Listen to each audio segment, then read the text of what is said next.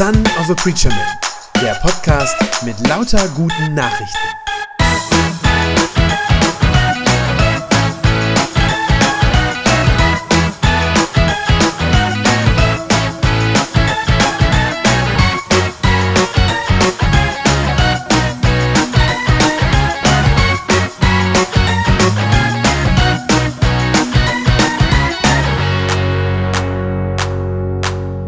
Kennt ihr das? Habt ihr das schon mal am eigenen Leib erlebt? Hast du schon mal Hass erlebt, weil du Christ bist?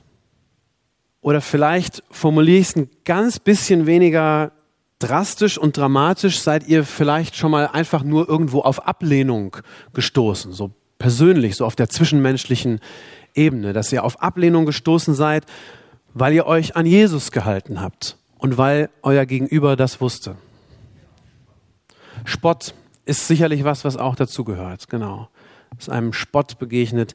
Ich sage gleich noch ein bisschen was zu den verschiedenen Arten, was da so, was uns da so begegnen kann. Aber das ist sicherlich was, was dazugehört.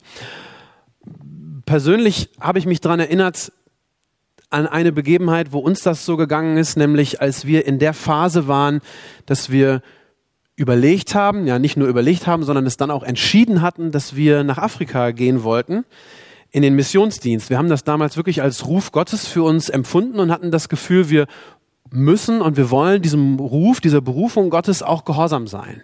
Und hatten das also entschieden, dass wir gehen wollen, dass wir äh, uns da berufen lassen. Und wir haben das damals sehr real erlebt, dass Menschen aus unserem eigenen Umfeld, ähm, in dem Fall war es sogar erweiterter Familienkreis, dass Leute uns als wir das dann so erzählt haben und bekannt gemacht haben, dass wir gehen wollen mit unseren Kindern in den Südsudan, dass wir da massiv für angefeindet worden sind von einigen. Ähm, sogar bis dahin, dass wir haben es zumindest als Beschimpfung empfunden. Also bis dahin, dass wir beschimpft worden sind. Äh, was seid ihr für, für Leute, so für unverantwortliche Eltern? Äh, ihr wisst überhaupt nicht, äh, was ihr euren Kindern damit antut. Ähm, wie könnt ihr auf so eine Idee kommen? Sowas kann man nicht machen. Das darf man doch nicht. Also das ist so ein Punkt gewesen, wo wir das Gefühl hatten, für den Namen Jesu oder um der Treue zu Jesus willen sozusagen, sind wir da auf so eine ja, sehr massive Ablehnung gestoßen.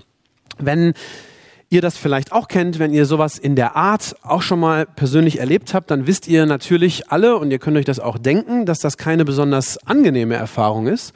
Ist nichts, was man sich wünscht oder wo man nachsucht.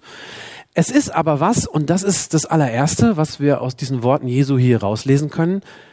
Es ist etwas, was vollkommen normal ist. Es ist nichts Überraschendes.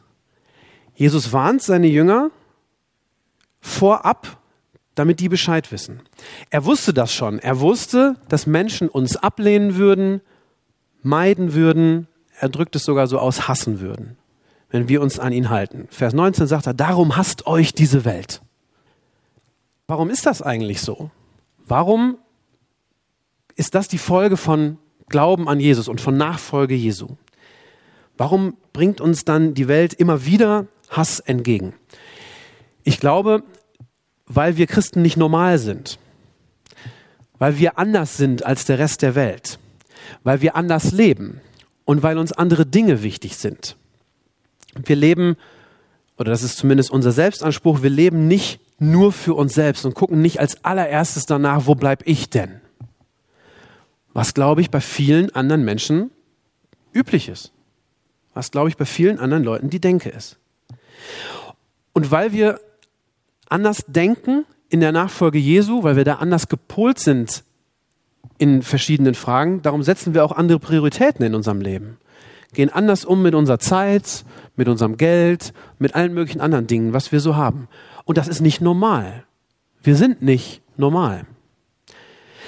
Und um noch einen draufzusetzen, das ist vielleicht das Krasseste, was Leute, die außen stehen, am wenigsten nachvollziehen können. Wir wissen auch, dass wir eine Heimat im Himmel haben. Wir wissen, dass das Leben hier auf dieser Erde nicht alles ist, was wir haben. Und wir haben oft als Christen deshalb keine oder zumindest deutlich weniger Angst vorm Tod als andere Menschen. Und ich glaube, das ist auch vielen unheimlich, die das bei uns sehen und sagen, das ist komisch, wieso haben die das? Wir sind nicht normal. Wir sind anders und wir zeigen damit dieser Welt, dass ein anderes Leben möglich ist. Dass das, was in dieser Welt als normal gilt, nicht unbedingt normal ist und nicht unbedingt sein muss. Und übrigens auch, das gehört dann ja auch dazu, wir zeigen dieser Welt auch, dass man zumindest manches von dem, was sie für normal hält, auch nicht in Ordnung ist. Also auch tatsächlich gegen Gottes Gebote verstößt. Und das mögen Menschen nicht. Ganz allgemein gesagt. Das mag man nicht. Das mögen wir in der Regel ja auch erstmal nicht, wenn uns gesagt wird, wo wir so falsch liegen. Jesus sagt in Vers 19 zu seinen Jüngern, diese Welt würde euch lieben, wenn ihr denn zu ihr gehören würdet. Also, mit anderen Worten, wenn ihr genauso drauf wärt, wenn ihr genauso durchschnittlich leben würdet, die gleichen Prioritäten setzen würdet und wenn ihr an der einen oder anderen Stelle vielleicht sogar genauso böse wärt, wie diese Welt das nun mal ist. Aber wir sind eben nicht genau wie diese Welt. Wir sind anders. Weil wir nämlich zu Jesus gehören, der auch ganz anders war. Der auch ganz anders gelebt hat und der uns andere Dinge vorgelebt hat und der sogar oft dadurch in Opposition zu dieser Welt war. Der immer wieder mit den Regeln dieser Welt, mit dem, was hier so gilt, immer wieder aneinander gerasselt ist. Könnt ihr nachlesen, in den Evangelium, passiert Jesus immer wieder, dass er in Konflikt gerät. Und dann dürfen wir uns nicht wundern, wenn uns das auch passiert. Jesus lebt ein Gegenmodell vor zu dem, was hier so üblich ist zu dem, was man normal findet. Er setzt Gott an erste Stelle, ganz wichtig. Und er steht vor allem dann auch für eine andere Art, Mensch zu sein. Jesus steht wirklich für eine andere Art von Menschsein, eine neue Art von Menschsein. Vielleicht wissen das einige von euch. Das griechische Wort, also im griechischen Neuen Testament, was im Deutschen immer wieder gegeben wird mit Kirche oder Gemeinde. Das heißt auf Griechisch Ekklesia. Und Ekklesia heißt wortwörtlich übersetzt nichts anderes als die Herausgerufenen. Ihr seid herausgerufen aus dieser Welt. Das ist das, was Christen sind. Die Gemeinschaft der Christen, diejenigen, die Jesus folgen, sind herausgerufen aus dieser Welt und darum anders, anders drauf. Ich lese nochmal diesen ganzen Vers 19. Die Welt würde euch lieben, wenn ihr dazugehören würdet. Aber, und jetzt kommt's, ihr gehört nicht mehr dazu ich habe euch erwählt und ich habe euch aus der Welt herausgerufen. Deshalb hasst sie euch. Wie genau das dann aussieht, also was das bedeutet, dieser Hass oder ich formuliere es ein bisschen schwächer für uns, diese Ablehnung von anderen Menschen. In welcher Intensität uns das begegnet und in welcher Form, das hängt natürlich immer sehr, sehr stark von den Umständen ab. Ähm, ihr alle wisst das, dass viele Geschwister weltweit wirklich ein Lied davon singen können, was echte Verfolgung ist, was echte Verfolgung bedeutet. Ähm, besonders da, wo Christen auch nominell, auch zahlenmäßig in der Minderheit sind, vor allem in islamischen Ländern, aber nicht nur. Da ist es oft so, dass der Glaube an Jesus wirklich ganz handfeste, ganz konkrete und sehr oft auch brutale Verfolgung mit sich bringt. Ähm, da werden Geschwister bedroht, äh, von ihren Familien verstoßen, ähm, geschlagen, gefoltert, ins Gefängnis geschmissen, manchmal sogar umgebracht. Ähm, da will ich jetzt gar nicht weiter viel zu sagen, weil ihr das alles schon oft gehört habt. Wir haben ja auch regelmäßig Leute von Open Doors hier, ähm, die uns da immer wieder was von erzählen, von dieser Organisation, die sich für verfolgte Christen einsetzt. Das ist gerade das neue Heft jetzt gerade passend, dankenswerterweise äh, zum November gekommen, habe ich einen ganzen Stapel hier, lege ich nachher draußen aus. Also das nehmt euch gerne mit. Ich weiß, dass viele von euch da sowieso auch schon immer für beten und dass ihr das auf dem Herzen habt. Aber das sei an dieser Stelle nochmal gesagt, weil das natürlich was ist, was viele Christen sehr, sehr konkret und sehr lebensbedrohlich an vielen Stellen in dieser Welt erleben. Bei uns hier ist das in der Regel natürlich nicht so heftig. Gott sei es gedankt. Da können wir ja nur froh sein dass es uns nicht so geht. Ähm, wenn uns Hass oder Ablehnung begegnet, um unseres Glaubens willen, dann ist das in der Regel sehr viel subtiler. Und in der Regel auf so einer persönlichen, zwischenmenschlichen Ebene. Also nicht durch die ganze Gesellschaft hindurch, sozusagen nicht durch Institutionen hindurch. Wir werden nicht vor Gericht benachteiligt, weil wir Christen sind oder sowas. Aber in so einer persönlichen Begegnung, äh, da gibt's das natürlich ganz genauso. Da fangen Menschen dann an, sich von uns abzuwenden, ähm, fangen an, sich über uns lustig zu machen, äh, sagen, ihr habt sie nicht mehr alle, das ist noch das Netteste. so äh, nehmen uns nicht mehr für voll, was auch immer. Also wie dieser Hass aussieht und diese Ablehnung, das ist sehr unterschiedlich. Aber fest steht eben nur das, was Jesus gesagt hat. Das wird uns passieren. Das wird uns begegnen. Die Welt hasst uns dafür, dass wir Jesus nachfolgen. Und Jesus selber hat diesen Hass der Welt ja auch dann äh, selber durchlitten unterm eigenen Leib erlebt. Nicht erst bei der Kreuzigung, das geht schon sehr viel früher los, dass er an vielen Stellen, dann wollen sie ihn aus der Stadt jagen und alles Mögliche. Und das heißt immer wieder, sie würden ihn gerne töten und ganz am Ende äh, funktioniert das dann ja auch. Da kreuzigen sie ihn dann ja auch. Und er sagt eben jetzt, euch muss klar sein, wenn ihr euch auf mich einlasst, wenn ihr zu mir gehören wollt, dann wird es euch ganz genauso ergehen. Das ist ziemlich krass formuliert von Jesus. Sie werden euch verfolgen, sagt er. Nicht, es könnte sein, sondern es wird so sein. Das heißt im Umkehrschluss für uns aber ja auch eine andere Sache, also ein, ein vielleicht positiver Gedanke im Umkehrschluss daraus. Das heißt, dass wenn wir sowas erleben, wenn wir auf Ablehnung stoßen, als Christen, nicht auf irgendeine Ablehnung, nicht weil wir uns doof benommen haben, sondern ne, aus dem Glauben heraus, ne, weil wir Christen sind. Wenn wir deshalb abgelehnt werden, dann zeigt uns das ja aber auch, dass wir auf der Seite Jesu stehen. Das ist vielleicht nur ein schwacher Trost in dem Moment, aber es ist, glaube ich, schon was, wo man sich dann auch dran festhalten kann und sagen, ja, ich muss da jetzt durch, aber ich weiß eben, ich stehe auf der richtigen Seite. Das heißt, ich gehöre zu Jesus. So wie Jesus es erlebt hat, das passiert mir eben auch gerade. Das klingt dann vielleicht schon ein bisschen besser. Vielleicht klingt das sogar schon so ein bisschen fast heldenhaft, in Anführungszeichen. Ähm, trotzdem, und ich habe das schon am Anfang gesagt, sind Hass und Ablehnung und Verfolgung natürlich nichts, was wir uns wünschen. Ganz im Gegenteil, es ist was Unangenehmes, was wir eigentlich lieber vermeiden würden. Und ich glaube, es gibt zwei Arten von Vermeidungsstrategien, um dem sozusagen aus dem Weg zu gehen. Und ich glaube, dass die beide gleichermaßen falsch sind. Die möchte ich euch heute Morgen nennen. Ich glaube, die eine Versuchung ist eine uralte, also die hat es schon immer gegeben, glaube ich, seit es Christen gibt. Da ist die Versuchung, dass man versucht, dieser Ablehnung durch andere Menschen dadurch aus dem Weg zu gehen, ja, dass man ein bisschen weniger als Christ kenntlich ist oder auffällt. Ja, dass man den Glauben vielleicht nicht so nach vorne stellt dass man da nicht unbedingt so laut drüber redet.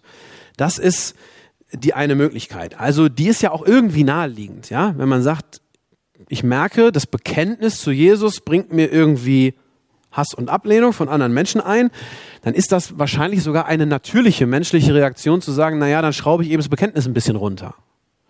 Also, bisschen bisschen leisere Stufe sozusagen. Wie gesagt, das ist nichts Neues, das ist eine Versuchung, die es schon immer gegeben hat. Ähm, das ist eine Versuchung, in der stehen wir alle, jeder für sich, also als einzelne Christen. Und wahrscheinlich kann das am besten jeder auch für sich selbst irgendwie äh, bei sich selber beobachten und für sich selber sehen, wo ist mir das passiert? Also wo habe ich aus Sorge dafür, dass andere mich blöd finden oder was Schlechtes über mich sagen, habe ich mein Christsein vielleicht ein bisschen zurückgenommen oder versteckt. Das ist was, das kann ich euch natürlich nicht sagen, sondern das müsst ihr bei euch selber wissen. Man kann das aber nicht nur am Einzelnen sehen, also jeder für sich, sondern ich glaube, man kann das auch bei der Kirche als Ganzes sehen. Also auch die Kirche als Institution ähm, steht, glaube ich, immer wieder in dieser Versuchung und tappt auch immer wieder in diese Falle, glaube ich. Ähm, das Bekenntnis ein bisschen runterzuschrauben um weniger Widerstand in der Gesellschaft zu erfahren. Und ich glaube, das ist was das gerade sehr aktuell ist heute bei uns. Äh, wir stehen als evangelische Kirche, glaube ich, gerade wieder sehr stark in dieser Gefahr. Wir erleben das ja im Moment, äh, was wir so schön Relevanzverlust oder Bedeutungsverlust der Kirche nennen, ja, dass immer weniger Menschen sich für den Glauben interessieren, ähm, immer weniger Leute auch die Gottesdienste besuchen und manche dem Glauben ja sogar offen und bewusst feindlich gegenüberstehen und das bewusst ablehnen. Und da ist das natürlich auch für eine Kirche als Ganzes, also nicht nur für den Einzelnen, sondern auch für eine Institution, ist das irgendwie verlockend zu sagen, mh, hm, ja, Mensch, keiner will mehr unsere Botschaft hören, das, was wir zu sagen haben. Ja, gut, dann machen wir eben ein bisschen was anderes. Jetzt. Ja, das ist normal und eine natürliche Reaktion, aber sie ist nicht gut. Ähm, ich glaube, man kann das sogar aus manchen Reden, die so Kirchenleiter und Bischöfe und so halten, manchmal sogar, wenn man genau hinhört, sogar wortwörtlich raushören. Äh, meistens heißt die Formulierung irgend sowas in der Art wie, äh, dass dann gesagt wird, ja, wir merken, die gesellschaftliche Akzeptanz der Kirche lässt nach. Äh, das ist natürlich ne, mit schönen und klugen Worten formuliert, heißt aber auf gut Deutsch ja nichts anderes, als wir werden unbeliebter. Die gesellschaftliche Akzeptanz der Kirche lässt nach. Und das sagen manche Bischöfe dann so und ja, man merkt daran vor allem eins, auch Kirchenleiter sind nur Menschen und wollen gerne geliebt werden. Ja? Auch Bischöfe wollen gerne die Zuneigung dieser Welt haben. Aber es ist eben ein Problem, wenn vor allem kirchenleitende Entscheidungen auf so einer Grundlage getroffen werden, dass man gerne die gesellschaftliche Akzeptanz, was auch immer das dann ist, der Kirche gerne erhalten will. Ich will euch zwei Beispiele dafür nennen, wo ich das sehe. Ähm, das, vor allem das erste ist ein, ist ein sehr kritisches und sehr umstrittenes Beispiel. Ich will das trotzdem gerne heute Morgen sagen. Ich glaube, ein Beispiel, wo man das gesehen hat, wie schnell Kirche sich anpasst, ist die rasend schnelle, wirklich atemberaubend schnelle Positionsveränderung der evangelischen Kirche in der Frage, ob homosexuelle Partnerschaften in der Kirche gesegnet werden können. Ich will gar keine politische Diskussion jetzt hier heute Morgen lostreten. Das ist nochmal völlig unabhängig, sage ich ausdrücklich, von der Frage, wie man das gesellschaftlich sieht. Ja, ob man jetzt für Ehe für alle oder dagegen ist. Darum geht es mir heute Morgen gar nicht. Sondern einzig und allein die Frage, wie Kirche sich dazu positioniert und ob sie sagen, das ist eine Form, eine Lebensform von Partnerschaft, die können wir in einem Gottesdienst öffentlich als Kirche segnen. So. 1996 hat die EKD da ein Positionspapier zu herausgebracht. Das ist noch nicht so schrecklich lange her. Ich glaube, alle im Saal können sich daran noch erinnern. 1996. Da, das ist ein, ein langes und ausführliches Papier von der evangelischen Kirche über diese Frage, wo ganz gründlich und ausführlich äh, die ganzen Bibelstellen zu dieser Frage angeguckt werden, wo auch in die Kirchengeschichte geguckt wird, wie ist damit umgegangen worden und so weiter. Äh, das ist alles sehr sorgsam und sehr fundiert auch gemacht. Und dann kommt das Papier ganz am Ende zu dem Schluss, dass sie sagen, selbstverständlich wollen wir diese Menschen annehmen, so wie sie sind. Jesus hat die Menschen auch angenommen, wie sie sind. Und selbstverständlich ist für diese Menschen ein Platz in unserer Kirche, das ist überhaupt keine Frage.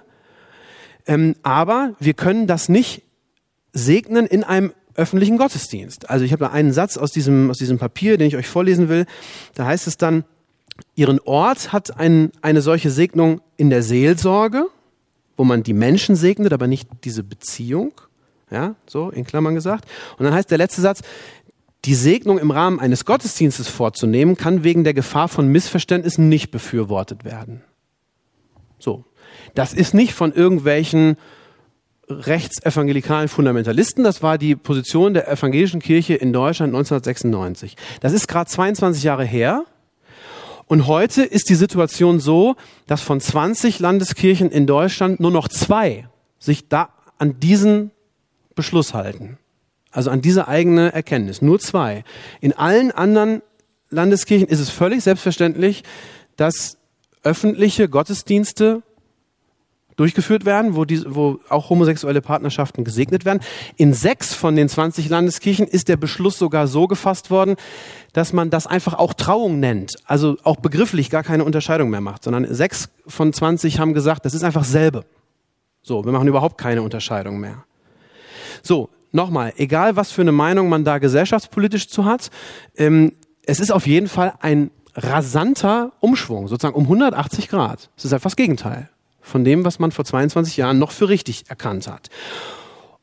Und das Auffällige ist, es ist eben ein Umschwung in genau die Richtung, in die die Gesamtgesellschaft unterwegs ist.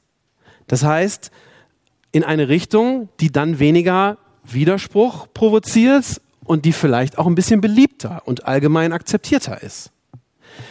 Ich will euch ein zweites Beispiel nennen, das jetzt gerade ganz, ganz, ganz aktuell ist. Ich sehe nämlich ähnliche Tendenzen in der neuen Textauswahl für die Predigten, die ab ersten Advent gilt. Ich weiß nicht, ob ihr das alle wisst. Die evangelische Kirche hat gerade, es gibt ja diese sogenannte Perikopenordnung, also das sind diese Texte, die für die Sonntage ausgesucht sind und über die gepredigt werden soll. Die ist gerade nach vielen, vielen Jahren, ich glaube nach fast 40 Jahren, glaube ich, oder so, jetzt überarbeitet worden. Also da ist diese Textauswahl neu äh, zusammengestellt worden. Das ist auch nicht alles schlecht. Ich finde manches, was man da gemacht hat, auch gut. Ähm, aber ich habe mal geguckt, was denn da so weggefallen ist. Also, wenn man neue Texte hinzunimmt, ja, man hat jetzt mehr Altes Testament zum Beispiel als früher, das finde ich auch gar nicht so dumm, das ist auch okay. Ähm, aber dann fallen ja andere Sachen wieder weg, natürlich. Ist ja irgendwie klar. Man kann nicht alles haben. So, und mir sind nur drei Sachen aufgefallen, ähm, über die ich wirklich auch mehr oder weniger zufällig gestolpert bin, aber die mich haben stutzig werden lassen. Es ist ein Text weggefallen, unter anderem, der jetzt zum Ende des Kirchenjahres jetzt dran ist, also in dieser Zeit, in diesen Novembermonaten äh, jetzt, vielleicht erinnern sich einige daran. Das ist ein Text, über den ich letztes Jahr hier gepredigt habe, über diese Geister- und Dämonengeschichte. Äh, mein Hauskreis erinnert sich auf jeden Fall daran, weil wir nämlich genau darüber im Anschluss an die Predigt von letztem Jahr öfter gesprochen haben. Dieser Text ist zum Beispiel rausgeflogen. So. Dann ein zweiter, der mir aufgefallen ist, ist im Advent, nämlich am zweiten Adventssonntag, war traditionell immer ein Text dran, also einer von den Texten, die am zweiten Advent dran ist, war, wo Jesus über die Endzeit redet.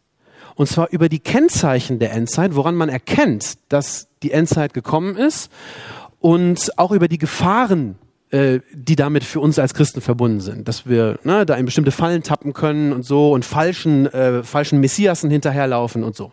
Aus dem Matthäusevangelium ist der. Ist auch weggefallen. Ähm, hat man ersetzt durch einen Abschnitt aus dem Hohen Lied, so ein Liebesgedicht. Äh, das ist auch Bibel, ne? Ich will jetzt nicht sagen, dass das irgendwie was Schlechtes ist, aber ich finde, die Auswahl ist irgendwie ein bisschen, ja. Und dann ist weggefallen, ganz interessant, unser Predigtext von heute. Also ist das letzte Mal, dass ihr jetzt hier was dazu. Nee, weiß ich nicht. so, also der ist ab sofort, wo, wo Jesus sagt, ihr werdet gehasst werden, es wird euch, ja, was wirklich ein herausfordernder und schwieriger Text ist, ist auch gestrichen worden. Also, das sind alles Themen, die schwierige Themen sind, keine Frage, und die auch für Prediger, die hier vorne stehen, puh, ja, auch ein bisschen was zum dran kauen sind ja, mit Dämonen, Endzeit und der Hass der Welt, der uns begegnet. Klar, aber es sind eben alles auch Themen, wo man sagt, ja, die sind auch irgendwie ein bisschen schwierig zu vermitteln. So, und unsere Gesellschaft versteht das alles nicht mehr, wovon wir da reden. Zufall? Fragezeichen. Vielleicht. Aber ich sehe doch insgesamt eine Tendenz, dass unsere evangelische Kirche stark dahin geht, die Anerkennung der Welt zu suchen und dazu auch immer mal wieder Themen, die uns wichtig waren, traditionell, äh, oder auch Prinzipien unter den Tisch fallen zu lassen. Wie gesagt, das ist nichts Überraschendes. Das ist eine Gefahr, in der stehen wir alle, auch jeder einzelne von uns, immer wieder, dass wir uns zu sehr an die Maßstäbe dieser Welt anpassen, weil wir einfach nicht gerne Hass und Ablehnung erleben. Ist ja auch nichts Überraschendes. Ich glaube aber, als Faustregel für uns selber, also wo jeder Einzelne auch für sich selbst nachgucken kann, ist es, glaube ich, schon ganz gut zu sagen, wer das, wovon Jesus hier redet, noch nie erlebt hat, wer das so gar nicht kennt, wer noch nie auf Ablehnung gestoßen ist, wer überall immer gut angekommen ist, sozusagen, ja, der ist wahrscheinlich ein paar Kompromisse eingegangen. Sonst wäre das nämlich nicht so passiert. Weil das Reguläre ist, dass wir irgendwie mit der Welt clashen. Dass wir irgendwie in Konflikt mit der Welt kommen, an der einen oder anderen Stelle. Das ist Jesus auch passiert. Und wer das so überhaupt nicht kennt, ja, der hat wahrscheinlich ein relativ schwaches Zeugnis abgegeben und hat wahrscheinlich Kompromisse gemacht. Das ist auch einer der Gründe übrigens, warum Jesus dieses Thema hier überhaupt anspricht. Weil er sagt, sollt da nicht überrascht sein, wenn euch das passiert, wundert euch nicht, das wird so kommen. Ähm, und er sagt das, damit wir dann nicht völlig überrumpelt sind, weil wenn man so überrumpelt wird und überrascht ist davon, dann passiert einem das viel schneller. Ja? Dass man dann einfach so äh, sozusagen Schritt zurücktritt, zurückweicht und ähm, ja, dieser Anpassung, diesem Anpassungsdruck sozusagen nachgibt. Das ist also das eine Risiko, die eine Gefahr, dass man praktisch beim Glauben oder beim Bekenntnis anfängt, Abstriche zu machen. Es gibt natürlich noch die andere Möglichkeit, wenn einem so ein Hass äh, begegnet oder Ablehnung begegnet. Man könnte ja auch sagen, ich stehe fest, äh, ich lasse mich in meinem Glauben keinen Millimeter, äh, wanke ich nicht und stattdessen die Leute ablehnt. Ja, die einem diesen Hass entgegenbringen. Das wäre die andere Möglichkeit, ja, dass man sagt, ähm, dann äh, sondere ich mich da völlig ab, will mit denen nichts mehr zu tun haben, die sind eh alle doof und vielleicht sogar noch sagt, ja, die werden schon noch sehen. Ja, äh, am Ende der Zeiten wollen wir mal sehen, nicht, wer dann Recht behält. Das wäre ja auch so eine Möglichkeit, auf die Weise zu reagieren. Das ist, glaube ich, auch eine sehr normale menschliche Reaktion. Ne? Wenn wir angegriffen werden, was machen wir? Schutzschilde hochfahren, ja, Waffenfeuer bereit, ähm, sich verteidigen, zurückschlagen, ist durchaus was, was ein, auch ein normaler Impuls ist, normaler menschlicher Impuls. Ihr wisst aber natürlich alle, dass genau das nicht die Reaktion von Jesus war. Dass das nicht das ist, was er gemacht hat, als er diesen Hass erlebt hat und dass das nicht das ist, was er uns vorgelebt hat. Sondern als er Hass und Ablehnung erfahren hat, hat er das ertragen. Hat er den Hass, den die Menschen ihm entgegengebracht haben, ertragen, erlitten, muss man ja wirklich sagen. Und er hat ihn mit Liebe überwunden. Das ist was ganz Faszinierendes und ganz Einzigartiges, was er uns vorgelebt hat. Ich glaube, wenn Menschen uns ablehnen, wenn wir das erleben, dann können wir uns vielleicht erinnern an diesen wirklich sehr bekannten Vers aus dem Römerbrief, Römer 12, wo Paulus schreibt, lass dich nicht vom Bösen überwinden, sondern überwinde das Böse mit Gutem. Das ist genau das Prinzip von Jesus. Das ist genau das, was er gemacht hat. Das ist natürlich viel leichter gesagt als getan. Völlig klar. Aber ich glaube, es ist trotzdem die einzige Möglichkeit, Jesus auch in so einer Situation treu zu bleiben und so zu reagieren und so zu leben, wie er uns das vorgemacht hat. Jesus hat sich nie zum Hass hinreißen lassen, hat nie so reagiert in der gleichen Weise. Er sagt ja einmal diesen faszinierenden Satz, im Matthäusevangelium sagt er, liebet eure Feinde und bittet für die, die euch verfolgen. Bittet für die, die euch verfolgen. Und das ist genau das, was er dann ja auch selber gemacht hat, als er am Kreuz hängt und noch betet für die, die ihn hinrichten und sagt, Vater, vergib ihnen, sie wissen nicht, was sie tun. Sein Ziel war immer, am Ende die Menschen zu gewinnen. Nicht sie vor den Kopf zu stoßen und nicht in gleicher Weise mit Hass zu reagieren, sondern sein Ziel war, Menschen zu gewinnen und Menschen, auch die, die ihn abgelehnt haben, in Gottes Arme hinein zu lieben. Durch seine Liebe die sie sozusagen zu Gott zu treiben durch diese Liebe. Und das ist genau der Auftrag, an dem wir auch mitwirken und mitarbeiten sollen.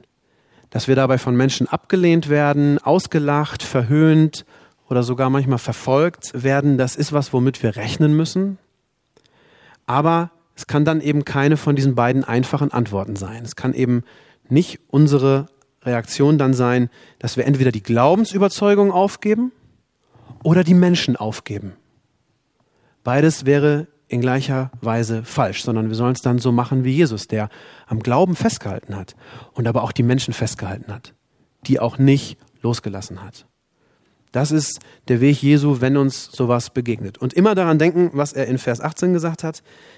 Wenn die Menschen euch hassen, dann vergesst nicht, dass sie mich schon vor euch gehasst haben. Amen.